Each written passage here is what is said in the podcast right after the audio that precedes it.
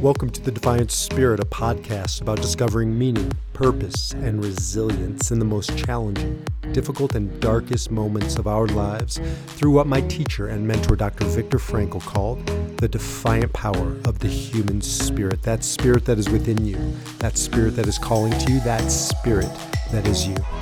I'm Dr. Baruch Halevi. This is the Defiant Spirit. And now, on to our podcast.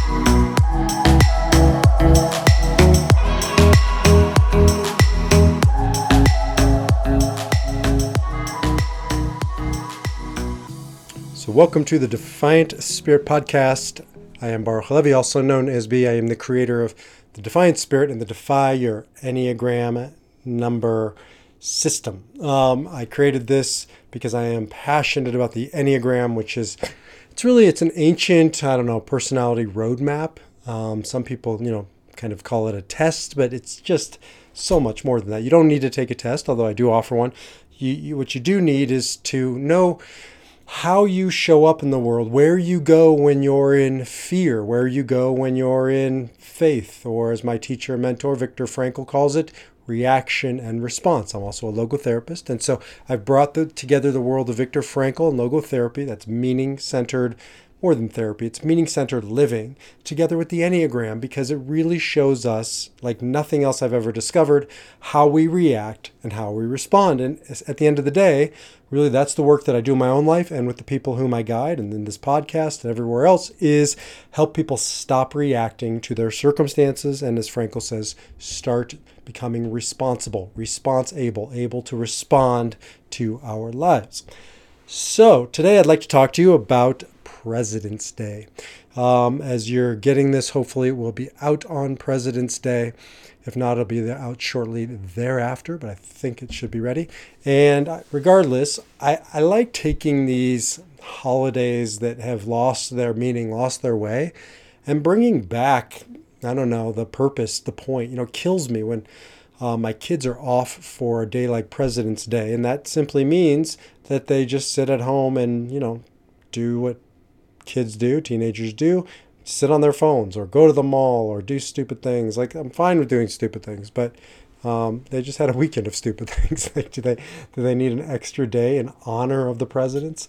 And so um, you know we should take back these holidays. I, I wish that they would have class and you know study patriotism, study the you know if you're here in America, the history of the United States of America and the role of presidents and different presidents, and how about something just as simple as the Enneagram and presidents because it's a great way to bring to life what the Enneagram is and I think understand a little bit deeper dive of, of who these, well, men were, but, you know, um, lots of vice presidents or presidential candidates have been women and um, non presidents, politicians have been presidents. So we're going to try and jump into quite a few of these personalities. If you're watching, you see an Enneagram slide um, that's in front of you. If you're listening, I'm happy to get you that slide, or it will be up on the website soon. Um, and you can just download it. Just go to the podcast page, scroll down, and I'm putting all of my visuals up there for those of you who are listening.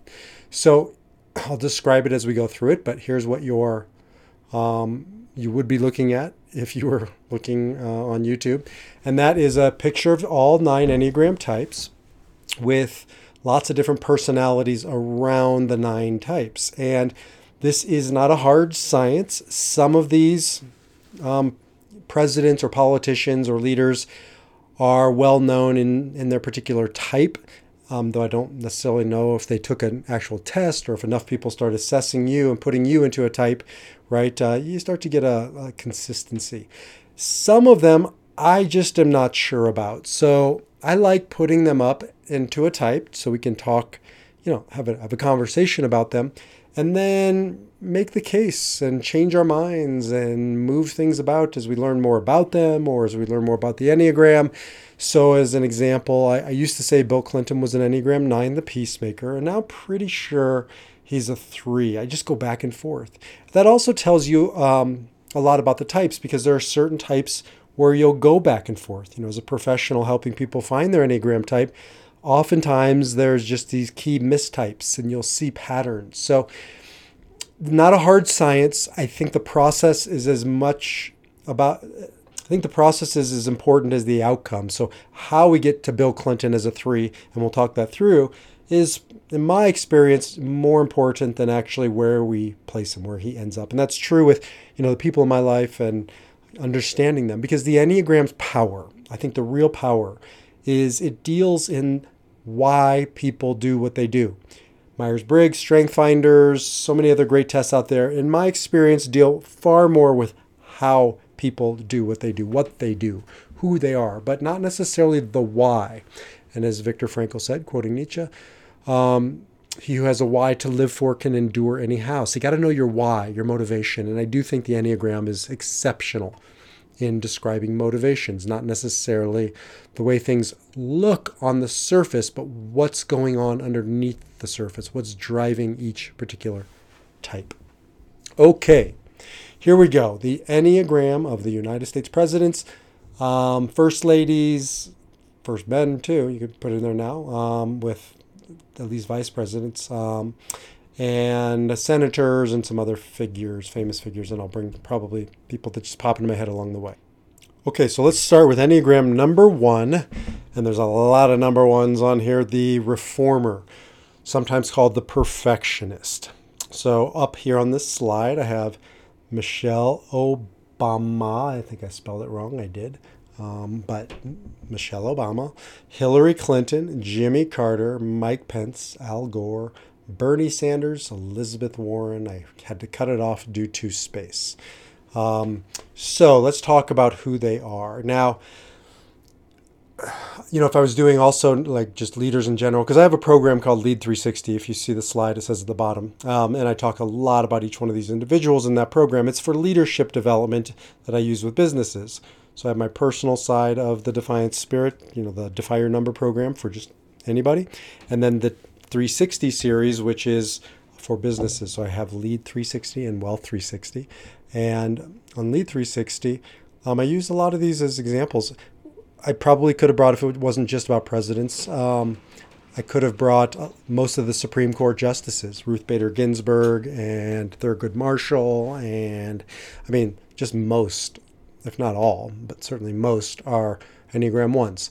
So ones are perfectionists, ones are principle driven people. Now, it doesn't mean you like their principles, right? You can have Bernie Sanders up here right next to Mike Pence, very different approaches, worldviews, and approaches. Um, most of the people in the blue up here are Democrats, but I don't think that's a political thing. I just think it's where I grab my information. Um, but you you um, you don't have to agree with their principles. They are bound by their principles. Now, sometimes their principles are off. A lot of time, extremists will be Enneagram ones. Not always, but often because there's a zealousness with it. Remember, everybody has the capacity to react or respond. There's uh, think of the Enneagram and each number as sort of a, a ladder of consciousness right? If um, know, I had an anesthesiologist here, she would tell me about how you're not awake or you're asleep. There's a whole gradation, a process of taking somebody under and bringing them back. And so the same is true with our Enneagram health. You can be very unhealthy or you can be very healthy. I like calling it reactive or responsive. So you have extremes. Gandhi would be on here as a one, Mandela probably a one, but also um, Osama bin Laden as a one. And again, lots and probably terrorists and um, you know zealots throughout history who've caused a lot of damage. So it is not a statement. Each Enneagram type has its low side and its high side, its destructive side and its beautiful side. Okay, there's no politics involved with this conversation. I don't do politics, haven't done them in 25 years. Um, was particularly sensitive sensitive to it as a rabbi in a congregation that was um, complex, and I never assume anybody is one thing. We live in America. The spectrum is beautiful. I will be pre- presenting the spectrum of Enneagram personality, not the spectrum of politics. Okay, but what you do see is a unifying element throughout the Enneagram ones. Um, you know, Bernie Sanders is a good example. He's a fiery, um, principle-driven individual to the point where I think it's why he, he he can't win the presidency, and he didn't win the presidency because there's almost no compromise with his positions.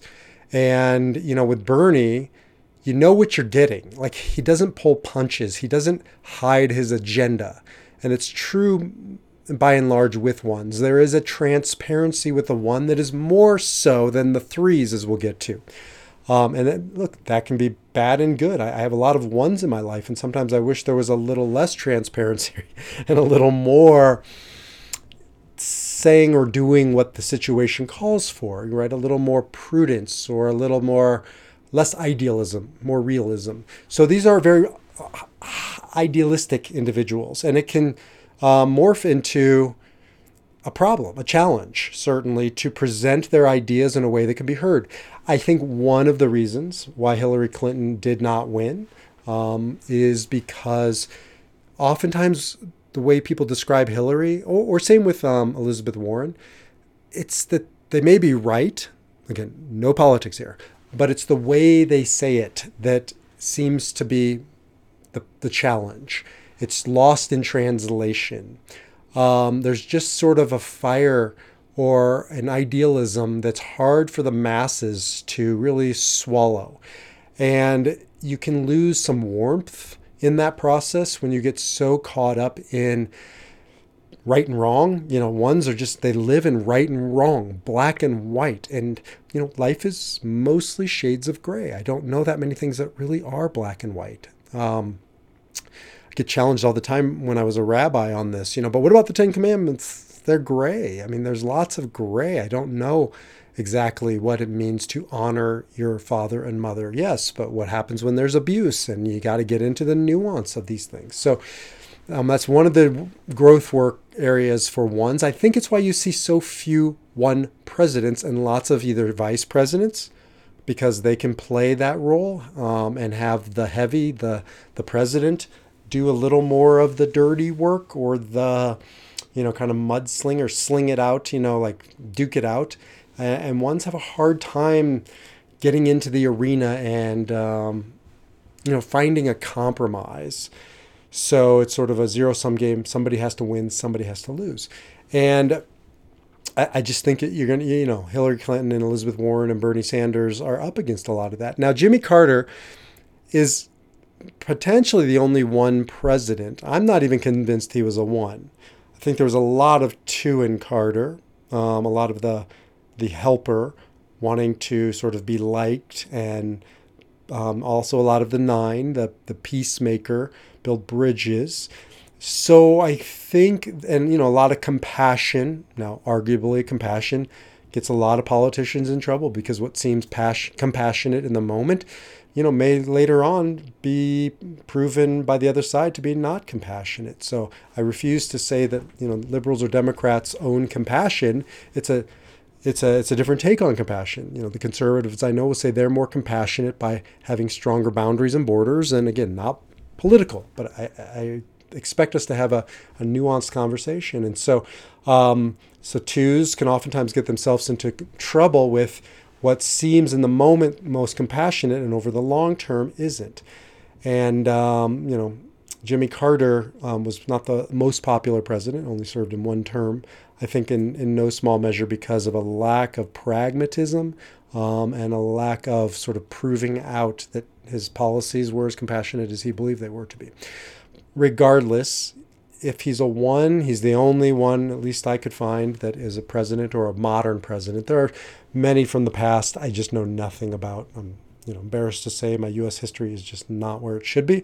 So, um, but I but I also brought like Michelle Obama because look at just how overwhelmingly popular she is, and I think in no small measure because she feels like a moral sort of unwavering stake in the ground and people appreciate that. They they may not appreciate it in their presidents because I think it's hard to be, um, you know, sort of see both sides of the aisle when you put this stake in the ground. But I do think we like it in certain people and positions.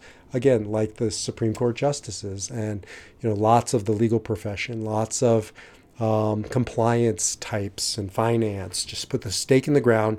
Don't move and hold the line because otherwise you can end up at like threes. We'll get there. Okay, moving on. Enneagram twos. Now, this is a really fascinating reality. Although I don't believe there were any U.S. or at least modern U.S. presidents, I think I read Garfield or somebody was. I, again, I don't know enough to say yes or no, but no modern um, presidents were two. However, most of the first ladies are two, and, and actually now first men like um, Doug Emhoff, um, Kamala Harris's husband, I think is a two, but certainly a lot of the first ladies, not all, but a lot. So I don't have a list in front of me. I have on this picture you can see Nancy Reagan and Laura Bush, um, definitely Enneagram twos, um, Barbara Bush, Enneagram two, Joe Biden, Enneagram two um, Eleanor Roosevelt, Enneagram 2, Lady Bird Johnson. So, really, a disproportionate amount of twos. And oftentimes it's because twos play a supporting role. They're the helper, they're the nurturer, they're the um, stereotypical mother figure, although, you know, that has shifted over time. But I still think by and large, most people I talk to, when they think of two, they think of sort of a motherly love, though lots of fathers are twos out there but um, really that sort of nurturing, supporting presence. Fascinating um, concept that, well, there are subtypes, as you know from listening to me, and we're not going to get into the subtypes, but the subtypes on the two really make a big difference. The social subtype, so a social two, looks a little more corporate. And when I've been working in corporate settings, I find that most of the twos are social twos, not all, but most. And you know, people I talk to who are stay-at-home moms or dads tend to be self-preservation and sexual twos, and that's because they're more individual focused versus you know collective. Bottom line, you need twos in your life. Twos are in your corner. Twos are the ones who are there. They don't seek the spotlight. They tend not to. They like pushing others into the spotlight and playing the supporting role. And some of the first ladies have been as influential, maybe even more influential than their husbands um, and but pulling the strings from behind, not from out front. So there's a lot of power to a two. You know, most organizations, the CEO is probably not a two, but the chief administrative person, you know, whoever's coordinating the office might be an office manager, could be, um, you know, the assist the assistant to the CEO, could be um, a behind the scenes type probably knows more about the organization and knows more where the bodies are buried than the actual leader. And so it's an interesting question of what is leadership and who's leading and and you know just because you're not necessarily out front doesn't mean you're not leading. Sometimes leading from behind that would be an enneagram two. A couple other twos that I found that I just I, think they are twos, but I don't know enough about them. Sarah Palin felt very two-ish. Now twos are tough right? And this is a big differentiator between the nine, the peacemaker, and the two, the helper. They can look the same in the surface, and this is why you need to know somebody's motivation, what drives them. Where they differ is if you're looking at the Enneagram, see there's a line between eight and two. That line really comes out when you screw with a two, when you mess with his or her tribe, when you mess with mama bear. I was just talking to a woman who, um, you know, just had a newborn and somebody threatened her, you know, some homeless guy threatened her, and, you know, wasn't necessarily serious, but it brought out Mama Bear. And I think she's a nine or a two, but uh, if she's a two, she'll look like an eight. And an eight roars, and eight is tough. So twos can be tough. When you put a two's back to the wall, especially around her cubs, especially around her tribe or his tribe, um, you can see the toughness of a two. And I think Sarah Palin really sort of shows that. She has this sort of don't tread on me piece to her around her family. You saw this when um, you know the media was attacking her daughter and and so forth. So there's a real strength with it too that can come out when back is against the wall. Tulsi Gabbard, I don't know that much about her, but you know I think she's um, been pretty fierce lately. I've heard on social media she left the Democratic Party. She's an independent, I believe, and you know not afraid to take on a fight. That's a big difference between a nine and a two. A two will take on the fight when other people are at risk. Okay, um, moving on to Enneagram 3s. This is, I would say, Enneagram 3 is probably has the most presidents or vice presidents in history or, or presidential candidates or key political figures. Because you could easily call the three the politician. They are the achiever. And I think more, you know, in a business setting, they are achievers and also in a political setting, but politician at its deepest level to, to play the game to effectuate change. You know, you could also call the three the that actualizer because they actualize possibility into reality. These are the people who make shit happen. Now, eights make shit happen from a bulldozer sort of energy. Threes finesse. They have that political savvy. You know, two, three, and four, they're all heart types. They're all feeling types. Threes don't look like it. Threes go away from their feelings because their feelings can get in the way of rising to the top, of getting their goals met, of whatever it is. But they're still a heart type. And that means underneath all of it is feeling. And feeling is um, it's a sixth sense. It's sort of like a a knowing of who's around you and what's needed and an image. Two, three, and four are image conscious. If you look at these threes, they're all image conscious, sometimes to their detriment, because they care more about how it looks or how it's perceived than actually the truth. Threes can get themselves into a lot of trouble when they go down this path of winning at all costs or you know presenting um, the way it looks on the surface, but not the truth underneath. Lots of white collar criminals are threes. My friend Michael Feiner loves when I point this out. He's a three. He's a self pres three, so that's sort of a counter type of the three, but he's three nonetheless. So I understand. I'm, I'm stepping on the toes of his people. Um, but threes tend to disproportionately go to prison for white collar crime. Not my friend Michael, but um, unhealthy reactive threes. And why? Because they start fudging the truth. Threes get into trouble when they fudge the truth. Now let's look at let's start with Bill Clinton because I had him as a nine, and lots of play, um, systems have him as an Enneagram nine, the peacemaker. He's gentle and peaceful like a peacemaker. He's got that vibe. He brings people together. He sort of unifies. He's got this natural charisma. Nines have that. Threes have it too. The differentiator, and I think why I've moved him down to three, is the slick Willie piece. Is that I, I was listening to a podcast about somebody who was talking to Bill Clinton at a social function, and they said the whole time it felt like he was looking over their shoulder, not at them, almost through them. And he was reading the room and he was trying to figure out, you know, where he needs to be. So most of these folks are social nines. It's a subtype, but they're I'm sorry, threes, but they're they're still threes. Anyways, Bill Clinton has that element. You know, he's a winner, but it does feel like you know when he started splitting the definition of what is sex with the Monica Lewinsky thing, right? He's playing with the edges of truth and he's more interested in surviving and, and winning than um, really getting down to the heart of, of the truth of the matter. So it doesn't mean threes are liars. It just means that they know how to play the game, which is politics. Not coincidental, most politicians or many politicians are threes because they would naturally gravitate towards that field. You're going to see in a second there aren't many fours, there aren't many fives. Politics is not a place for four and fives, but threes, yes. So Joe Biden, some say he's a seven, the, the enthusiast, the optimist. Um, I think he's a little too pragmatic to be a seven. I don't think you remain in politics that long and weather the storms that he has without being a three. Threes are the most resilient of any type. Joe has known his share of loss or more than his share of loss, many tragedies. He, he's a, he's a he's a winner. I mean, again, like him or not, he's the president of the United States against all odds over like the course of like 50 years or however long he's been in politics. Um, that's a real three quality, that longevity, that endurance. He gets himself into trouble, I think, um, when he flip flops opinions. You know, I was watching, he has one particular stance on, I think it was gay rights, marriage or something, or it was gun rights or something. And then, you know, 20 years ago. Now, it doesn't mean people can't change their minds and make mistakes and grow. And that's not the issue. The issue is there's almost a prudence or an efficiency sometimes when a three changes their mind. And it just felt like, at times, I think this is why his popularity is so low that we don't exactly know where he stands because you're asking test market groups what they think. And that's where threes can really get into trouble. Doesn't mean they can't defy that. They can. They can have opinions. They can stand their ground. But it's also a superpower in some ways to be able to morph and be a chameleon and do what it takes to succeed.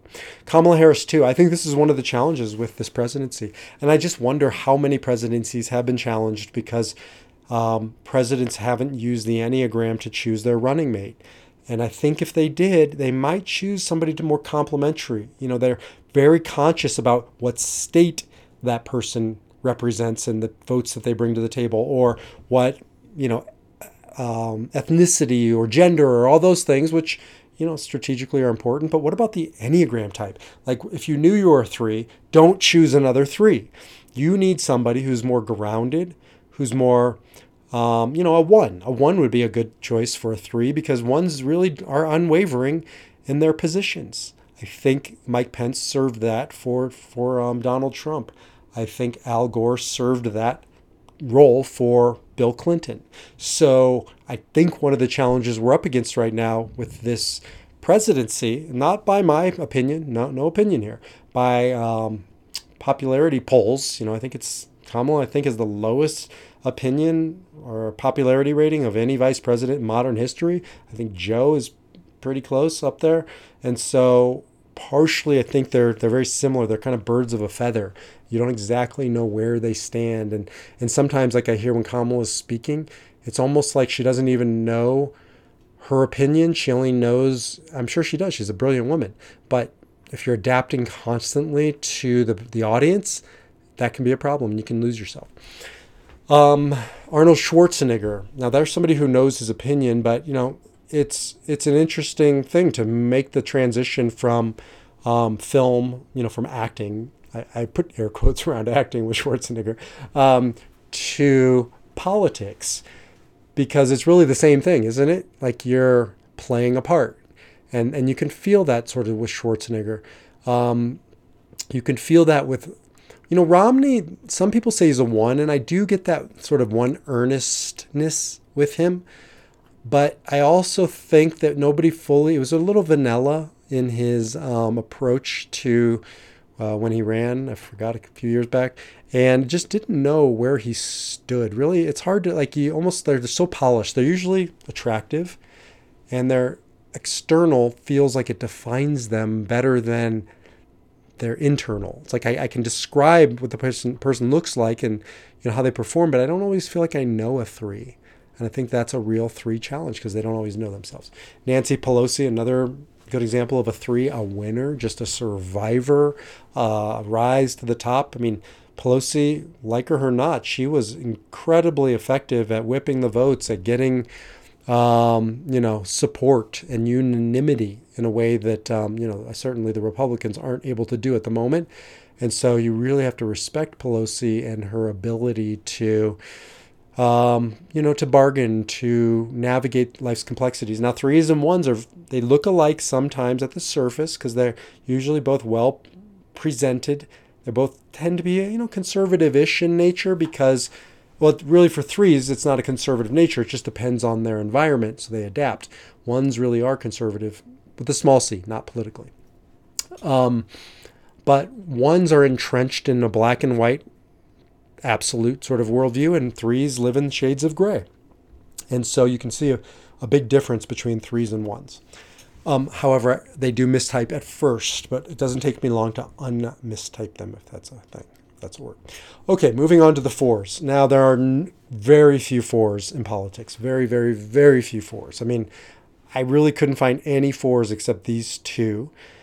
And you can feel a similar vibe with both of them. So Abraham Lincoln is the only four president. Sometimes he's put as a nine because I think he is a sort of a he was a gentle giant of sorts. However, I don't think you can take on and be as uh, take on um, civil rights and and um, you know slavery as he did, and also endure the hatred that was thrown at him. I mean, you think, Trump is hated? Nothing compared to Lincoln. To obviously to the point where he was murdered. So I don't think you can hold that if you're a peacemaker. I don't think it's in your nature. Four can hold that. Fours are deep. Fours are melancholy. You know, Abraham Lincoln was supposedly troubled his whole life with depression, prone to darkness, and really suffered and struggled and, and didn't hide his suffering, in some ways, sort of succumbed to it at times. And, and so, fours, you know, the individualist, the romantic, the artist, there's a depth of personality, of character, of, of just experience with a four. You know when you're in the presence of a four. Like my 11, almost 12 year old son, Aviv, he's a four, and he's just got this emotional depth. It's staggering to me. I think it's staggering to adults. So, Abraham Lincoln, probably the only four uh, president, maybe even politician. Um, Jackie Kennedy really struck me as a four. You know, I've seen a few videos uh, or interviews with her, and she just fours tend to be sophisticated, charm like a three, but a little more mis- mystery. That's it. A little more risque, a little more sort of we don't know what's going be going on behind those sunglasses, those Jackie O sunglasses, and that and um, that sort of unique, one of a kind thing that fours do. Threes are not one of a kind. They don't want to be one of a kind. They want to be successful. They want to they want to look like, you know, average man, woman and get to your vote and get to the top. Oh, let's go back to the threes for a second. Like here's a really troubling three. John Edwards. I mean, guy ran for president. I don't remember if he had a real good shot, but like just imagine this guy would have been president. I mean, what a slime bag, right? Like, you know, just false. Just false. Like a false front good looking, like looks the part, but everything you find out afterwards about mistresses and betrayal of his wife with cancer and I don't sit around and judge people, but man, when they ask for my vote and then you find out the truth afterwards and like the the differential is so far apart. Now I've been accused of things before, um, you know, putting my views online one way or the other. Israel, I know lots of people have feelings about that, but you'll not you will not meet a single person who says to me, you know, who they are and what they present are just worlds apart. And you get into this um, when you really know somebody. You know, enough people will vouch for them and and tell you, you know, it's just not the truth. We're all accused of all kinds of things, but with John Edwards, like nobody stepped forward and said, "Hey, this guy's a good guy, he's just misunderstood. Like all this stuff starts coming out, and the more of it, and the more of it. And I think that's a real tale, ta- uh, tale of somebody who's been trying to prop up a false front, and then it just all comes crumbling down. And then you just find out more and more and more. And um, that to me is a real sign of an unhealthy or reactive three. Okay, moving on to fives not many fives either. So four and five, if you notice, are at the bottom of the enneagram. It's it's the depth of the enneagram. It's not the bottom. It's the depth. It's the the deepest of the types. So fours go deep into emotion. Fives tend to go deep into thinking. These are brilliant men and women. Now I said that Grant and Hoover and James Madison are fives. I'm going with that. I, I, I could not tell you if that's true or not but there are no modern fives that I could find. I thought maybe Rand Paul was, obviously not president, but certainly senator. And um, there's a there's a quiet con- contemplation thinking that comes with uh, being a five. I think that doesn't lend itself to politics. You know, you gotta be probably quicker on your feet, um, just a little speedier, a little more, you know, in the moment, a little less attached to your ideas and more to reality or pra- being pragmatic. Now, five and one can often look a lot alike for this reason. They both are really entrenched in something deep. Fives tend to be more invested in the ideas, ones tend to be more invested in the principles. But I think there's a lot of reasons why fours and fives aren't represented in politics, and that's um, probably part of it. They both withdraw or retreat into themselves to think it through or feel it through. Okay, sixes, Enneagram sixes, the loyalist. Um, so the loyalist is, there's quite a few politicians they're an interesting type because um, Enneagram 6s have the most extreme of subtypes. And there are two general categories for the subtypes there's phobic, more of a fearful six, and counterphobic, more of an aggressive or counterphobic. They go against their fears. Now they're still afraid, but they come off as tough guys, tough, tough gals. And the, the way you can tell them mistyping from an eight, who really are the tougher types, is because it's almost like a cover up. It's almost like they're they're they're like one step away from succumbing to the fear. And so instead they rush into the fire as opposed to sit around dwelling about it. So there's this reactive feeling with a with a six. It doesn't feel like it runs as deep or is as principled as an eight. Okay loyalists um, really care about serving. They care about the image as well because that line between six and three is strong, um, but not nearly like a three. So at the end of the day, they care less about how they're seen and more about whether their views and their actions are making them secure and making others secure. You know, sixes are just driven by sec- security and safety and belonging.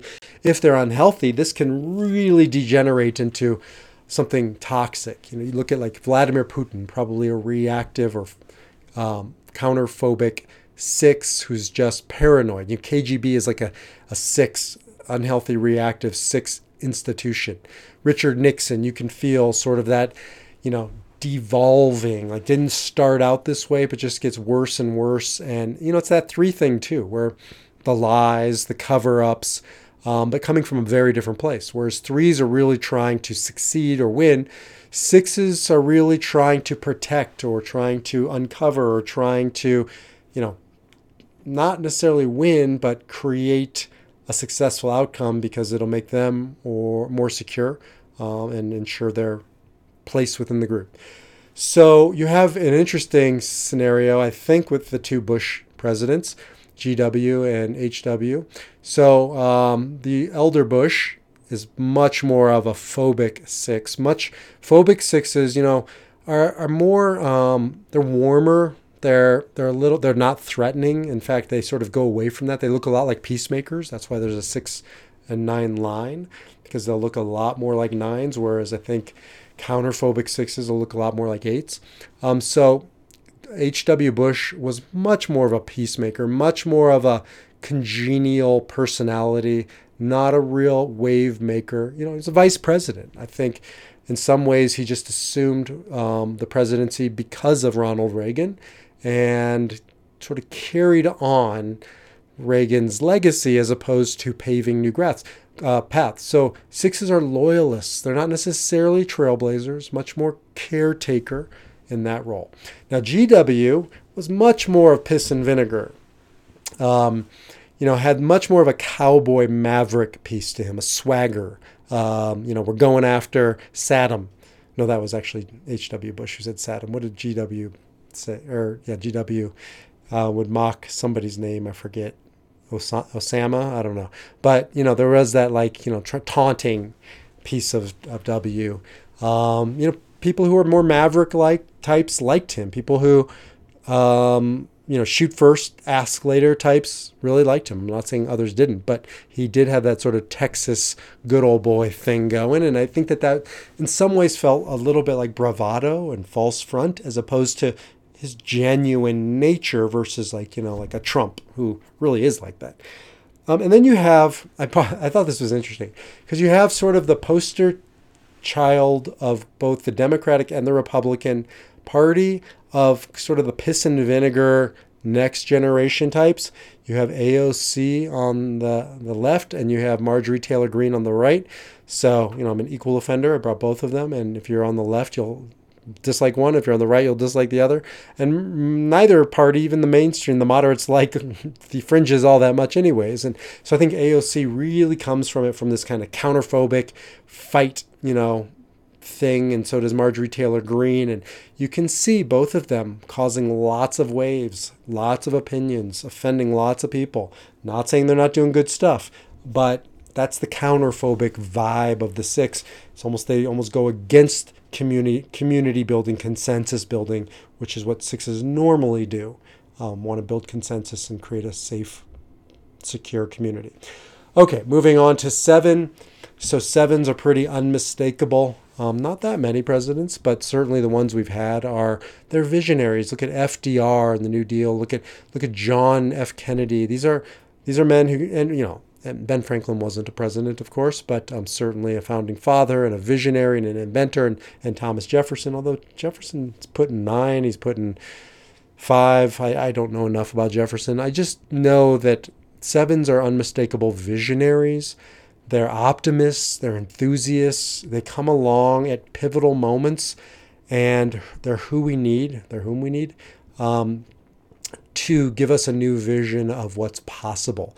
Look at right now in Ukraine. Zelensky is at seven, I believe, and you know, very pivotal moment in time, of course, for Ukraine, maybe the world. And Zelensky has almost single handedly kept that fight alive. Certainly, his enthusiasm and his optimism at the beginning and his continued sort of vision of winning this war has gone a long ways to encouraging his people and even engaging the rest of the world, the West. So these are, you know, these are optimists, and even if you don't vote for them, you still root for them. Um, that's just the contagion that a seven enthusiast leader has.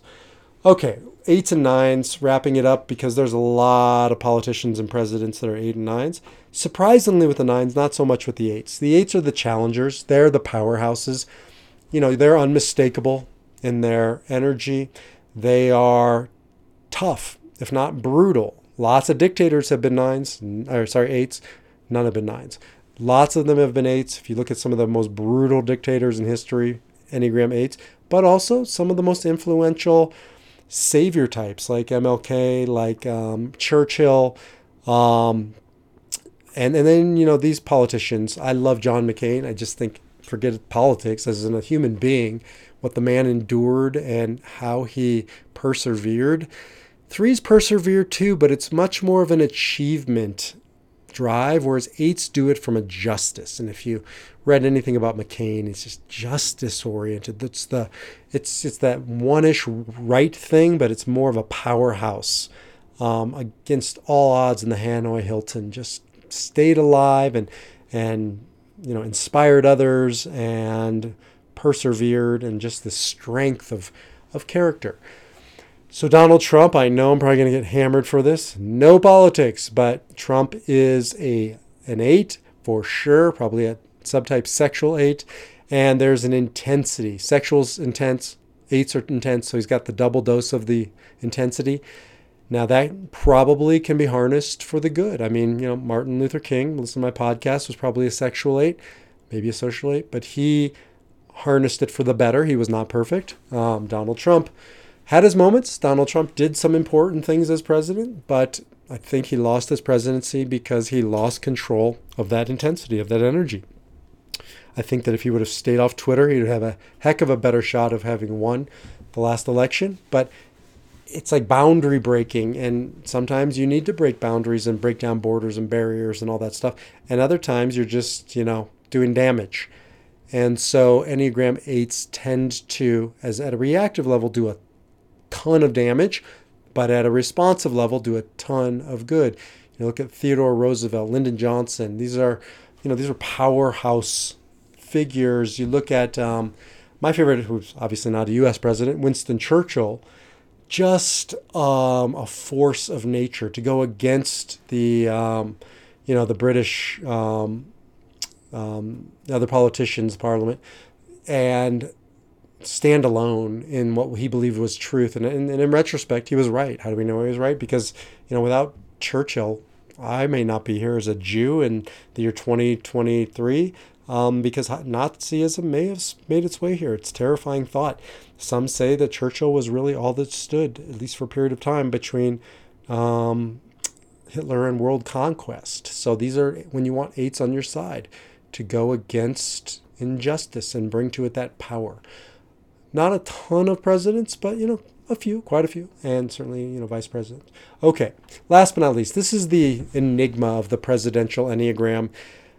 Maybe there's arguably as many nines or more nines than any other type. And it's interesting because the peacemaker, the gentle energy of the Enneagram, and yet the people I'm presenting on here, Dwight Eisenhower, Gerald Ford, Gerald Ford is more nine-ish, but Barack Obama, Ronald Reagan, these are not what you think of as typical nines. You know, nines oftentimes get this image of leth- lethargic, slower, um, conflict avoidant. Those are pieces of their personality. But you can defy your number, you can defy your personality, you can defy your type. And it isn't true. It's just true in certain areas. Like I know a lot of nines who are really strong, but they're quiet. And so there it's an inner strength. I think Obama why do I have such a hard time spelling Obama? I apologize to the Obamas. I spelled both Obamas wrong. No Freudian nothing there, just carelessness. Um, so Obama uh, does not end with an M or an H. Okay, um, but nonetheless, a strong fig- figure, like him or not. When you know he he made a speech, I don't even ever think I heard him yell like Trump even when he wasn't yelling, it sounded like yelling. And Obama, even when he was yelling, it didn't sound like yelling. That's a nine thing, that's an eight thing. I'm told all the time, why are you yelling? I'm like, I'm not yelling, I'm talking. It's just perceived as the energy is just too much. And nines, even when they're yelling, it feels almost peaceful, if you will. They have this gentle spirit. Now, it doesn't mean it's not fierce. Um, Reagan, you know, I've watched many speeches by Reagan, and it's powerful. It's it's direct, which goes against you know that nine-ish indirect thing. It's conflict filled, not conflict avoidant. It's the right time, the right conflict. You know, uh, Mr. Gorbachev, bring down this wall, right? Kind of a thing. Like that's a fight, and he wasn't afraid to have it. Now, lots of people say, you know, Reagan was a great unifier because in person, even if he didn't vote for Reagan, he was charming, likable. Obama, likable. These are likable people. Dwight Eisenhower, General Eisenhower, president, but general. Lots of military folks are, are nines. So don't think for a second that they're weak. Lots of professional athletes are nines. They're powerful. Lots of, you know, kind of big burly biker types are nines. And they can be extremely powerful, but it comes across as a gentle fight, but it's a fight. Strength. Um, yeah, so that's, you know, 45 minutes. I never want to go past that. Um, that is the Enneagram of the US presidents and vice presidents and first ladies and uh, influential figures. But you get the vibe. It's important both to, you know, know who's leading us, who has led us, where they come from, what motivates them, to understand them, to appreciate them, regardless of who you vote for on this President's Day and every day, right? We should go a little bit deeper and take it a little more seriously. And I think the Enneagram could be a transformational tool, both in the way we think about who we're voting for, but also maybe for our politicians to think about who they're bringing onto their ticket, who they're surrounding themselves with, understanding the motivation, understanding the strengths and the weaknesses, and how they react and how they respond, I think could change a lot of presidential tickets. So if you are running for president, please give me a shout. I'd be happy to advise you pro bono. I'm happy to do it. No politics here, um, either Republican or Democrat or Libertarians. Um, uh, my, my phone is open to you all. So, with that, um, jump over to defiantspirit.org where you can get a free ebook summarizing each of the nine types. Nine types walk into a bar, and this is how they react and this is how they respond. You can also do the Defy Your Number Enneagram system, and that involves a, an Enneagram assessment. Or if you already know your type, you can just jump in and buy the um, program that relates to your particular core type. So lots of good stuff over there. If you like this podcast, share it with a friend, help me spread the word, and I will see you or speak to you in the next podcast. Until then, defy your number and live your spirit. Thank you for listening to the Defiant Spirit podcast with me, your host, Dr. Baruch Halevi. The Defiant Spirit is an offering of Soul Center, a center for spirituality, meaning, and healing. And if you'd like to learn more about the Defiant Spirit or Soul Center, get more inspirational content, access to a variety of online programs, or see how we might work together to discover deeper meaning in your life, greater purpose for your life, or live the defiant spirit power within your life, visit defiantspirit.org. Until then, keep living your defiant spirit.